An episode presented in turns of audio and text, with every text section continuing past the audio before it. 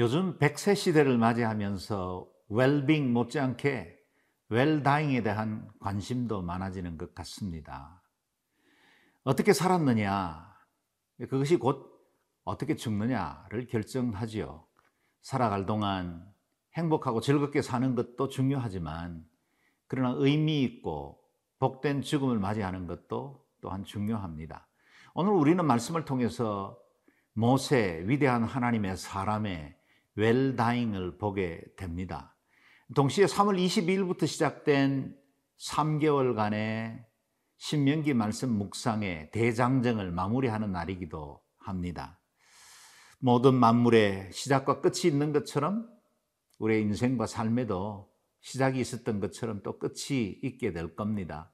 지금까지 매일매일 살아가는 우리의 삶이 곧 우리가 어떤 죽음을 맞이하게 될 것인가를 결정하게 될 것입니다.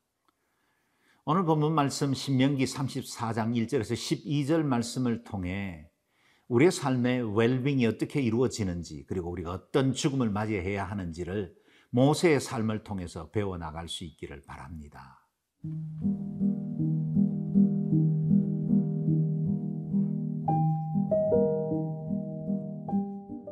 신명기 34장 1절에서 12절 말씀입니다. 모세가 모압 평지에서 느보산에 올라가 여리고 맞은편 비스가 산꼭대기에 이름해 여호와께서 길르앗 온 땅을 단까지 보이시고 또 온 납달리와 에브라임과 문하세의 땅과 서해까지의 유다 온 땅과 네겝과 종려나무의 성읍 여리고 골짜기 평지를 수알까지 보이시고 여호와께서 그에게 이르시되 이는 내가 아브라함과 이삭과 야곱에게 맹세하여 그의 후손에게 주리라 한 땅이라. 내가 네 눈으로 보게 하였거니와 너는 그리로 건너가지 못하리라 하심에 이에 여호와의 종 모세가 여호와의 말씀대로 모압 땅에서 죽어 벳불 맞은편 모압 땅에 있는 골짜기에 장사되었고 오늘까지 그의 묻힌 곳을 아는 자가 없느니라 모세가 죽을 때 나이 120세였으나 그의 눈이 흐리지 아니하였고 기력이 쇠하지 아니하였더라. 이스라엘 자손이 모압 평지에서 모세를 위하여 애곡하는 기간이 끝나도록 모세를 위하여 30일을 애곡하니라. 모세가 눈의 아들 여호수아에게 안수하였으므로 그에게 지혜의 영이 충만하니 이스라엘 자손이 여호와께서 모세에게 명령하신 대로 여호수아의 말을 순종하였더라.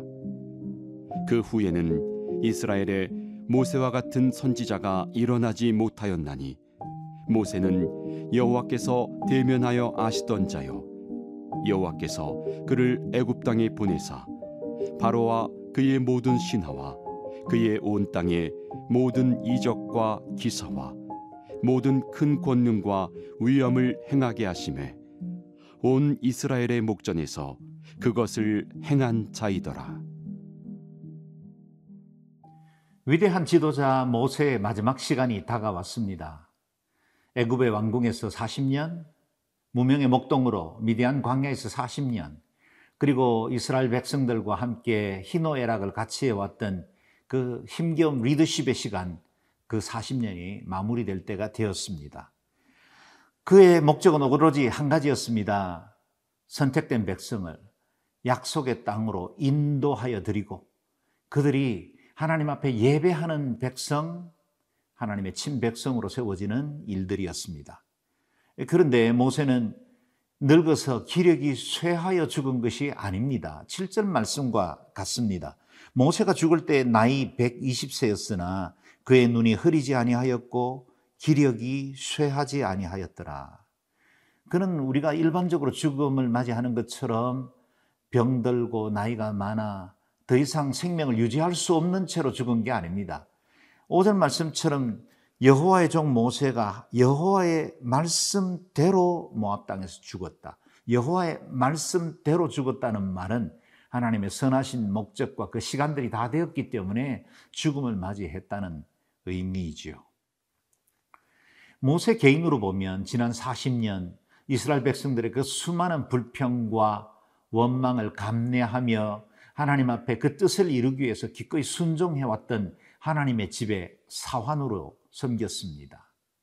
그같이 충성하고 신실했던 하나님의 사람이 약속을 성취할 그 마지막 목전에서 함께 가나안 땅에 들어가지 못한다는 것은 얼마나 애통한 일이 될까요? 비스가 산 꼭대기에서 저 멀리 약속의 땅을 쳐다보는 모세의 모습을 상상해 보면 가슴이 저미듯 아픔이 몰려옵니다. 특히나 리더로 섬겼던 사람들은 그 결과를 보고 싶어 하겠죠. 함께 영광을 누리고 싶을 겁니다. 그러나 한편 생각해 보면 모세의 이 마지막 임종은 얼마나 복된 것인가 아, 하는 생각이 듭니다. 그의 살아온 모든 날들 귀하고 아름다웠지만 꼭 모세가 약속의 땅으로 이끌어 들어가야 하는 건 아니지요. 그는 거기까지 충성했고 하나님의 뜻을 신실하게 이루어 왔습니다. 이제 그가 모든 것을 내려놓고 편히 쉬어도 될 만한 시간이 온 것입니다. 그것이 하나님의 섭리이고 하나님의 큰 계획 중에 일부분입니다. 제가 살아온 날들도 돌아보면 지난 5, 6년 주기로 저의 사역의 나라와 사역지가 바뀌었던 것 같습니다. 스리랑카에서 7년간 교회를 개척하고 선교센터를 세우며 기쁨으로 섬겼습니다. 그리고 뜻하지 않게 로스앤젤레스에서 교회를 개척하고 섬기며 이민교회를 세워 왔습니다. 그러다가 교회의 부름을 받고 다시 이천 선교 본부장으로 5년 그리고 이후에 두란노 해외 선교회 본부장으로 6년 그렇게 섬겨 오다가 또 하나님 내게 맡기신 새로운 사명을 향해서 다름질하고 있습니다. 돌아보면 저의 모든 사랑과 정성을 다 쏟았습니다. 마치 이 사역으로 은퇴할 것처럼 최선을 다해서 다름질을 했습니다. 그러나 사역지를 내려놓아야 할 때 언제든지 미련 없이 떠날 수 있었습니다. 왜냐하면 하나님의 그 큰 승리의 그림을 보는 훈련들을 해 왔기 때문입니다.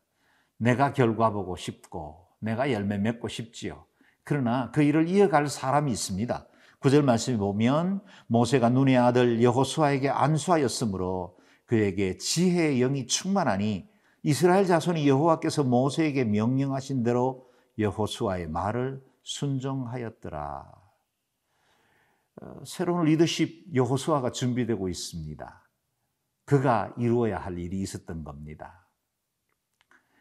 때로 우리의 모든 사역 중에 내려놓아야 할 시간들이 다가옵니다.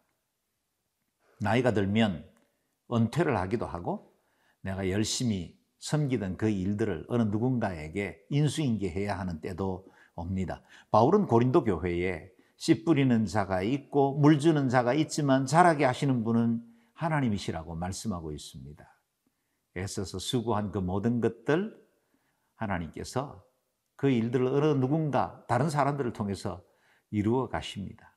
그래서 우리는 최선을 다해서 매일매일을 살아가고 우리에게 맡겨진 일들을 감당하지만 또한 언제든지 내려놓을 수 있는 마음을 비우는 자세도 중요합니다. 조금은 포기하고 내려놓아야 하나님의 그림이 보입니다. 매 순간 하나님이 주신 기회를 최선을 다해서 다름질하되 그 결과를 하나님께 맡김으로 우리에게 주어진 그 사명을 감당하는 복된 삶이 되었으면 좋겠습니다.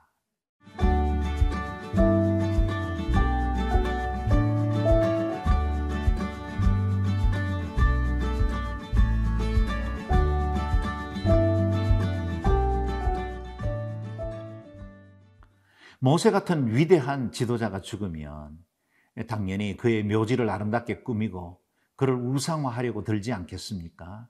그런데 하나님께서 그 모든 인간의 우상화 작업들을 멈추게 하시고 모세의 생애는 오로지 하나님께 영광 돌리는 삶으로 마무리하게 하셨습니다. 하나님께 영광 돌리는 인생의 마무리. 그게 바로 웰다잉이죠. 그의 삶은 이렇게 아름다운 평가를 얻게 되었습니다. 10절에서 12절 말씀입니다.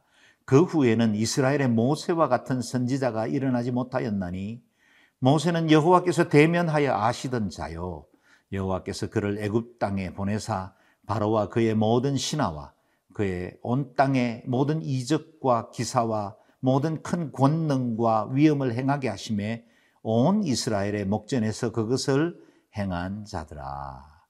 이후에 모세와 같은 선지자가 다시 일어나지 않았다라고 말할 만큼 그는 위대하고 독보적인 사역을 감당한 하나님의 사람이었습니다. 하나님의 큰 권능과 위엄을 온 땅에 이스라엘 백성들 앞에 드러내게 하신 자였습니다. 묘비명, 기념관 하나 남기지 않았지만 그의 생애는 이렇게 우리에게 전해지는 이 영원한 하나님의 말씀을 통해서 가장 위대하고 아름다운 선지자로 남기게 하신 것입니다. 사람들의 추앙과 칭송은 받지는 않았지만 그는 하나님 앞에 인정받은 일꾼이 되었습니다. 우리는 영원하신 하나님의 말씀을 따라 삽니다. 죽음 이후에 우리에겐 영원한 생명이 보정되어 있습니다. 이 땅을 살아가는 동안 그것이 큰 일이든 작은 일이든 우리에게 주어진 일들에 매일 매 순간 최선을 다함으로 하나님 앞에는 영광 돌리고 또 우리의 생애를 통해서 이루실 하나님의 뜻을 이루어갈 때 모세처럼 웰빙과 웰다잉이 아름답게 이루어질 것입니다. 저와 여러분 쉽지 않는 인생을 살지만 매일 매 순간 이와 같은 아름다운 종말을 기억하며 최선을 다해 살아가는 복된 인생 되실 수 있기를 바랍니다.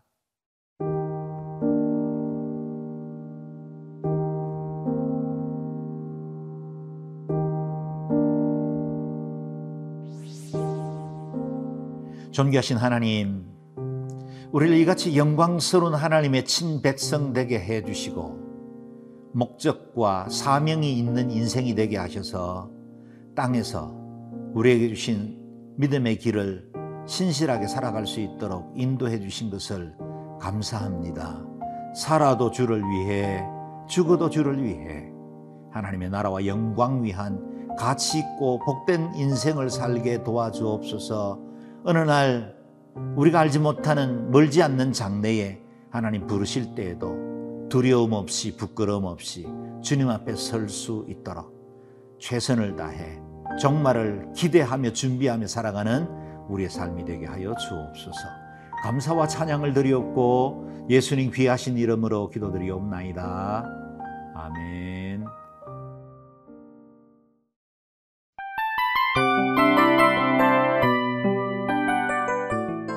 이 프로그램은 청취자 여러분의 소중한 후원으로 제작됩니다.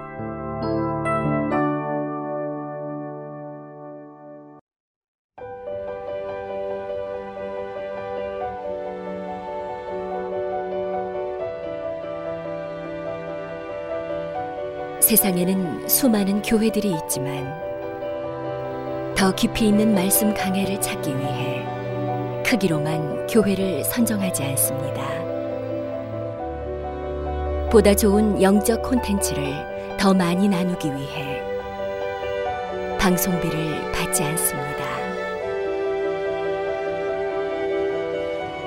1년 365일 복음만 전하고 싶어서 우리는 광고를 하지 않습니다. 온누리의 복음을 땅끝까지 CGN TV와 함께 땅끝 선교사가 되주세요.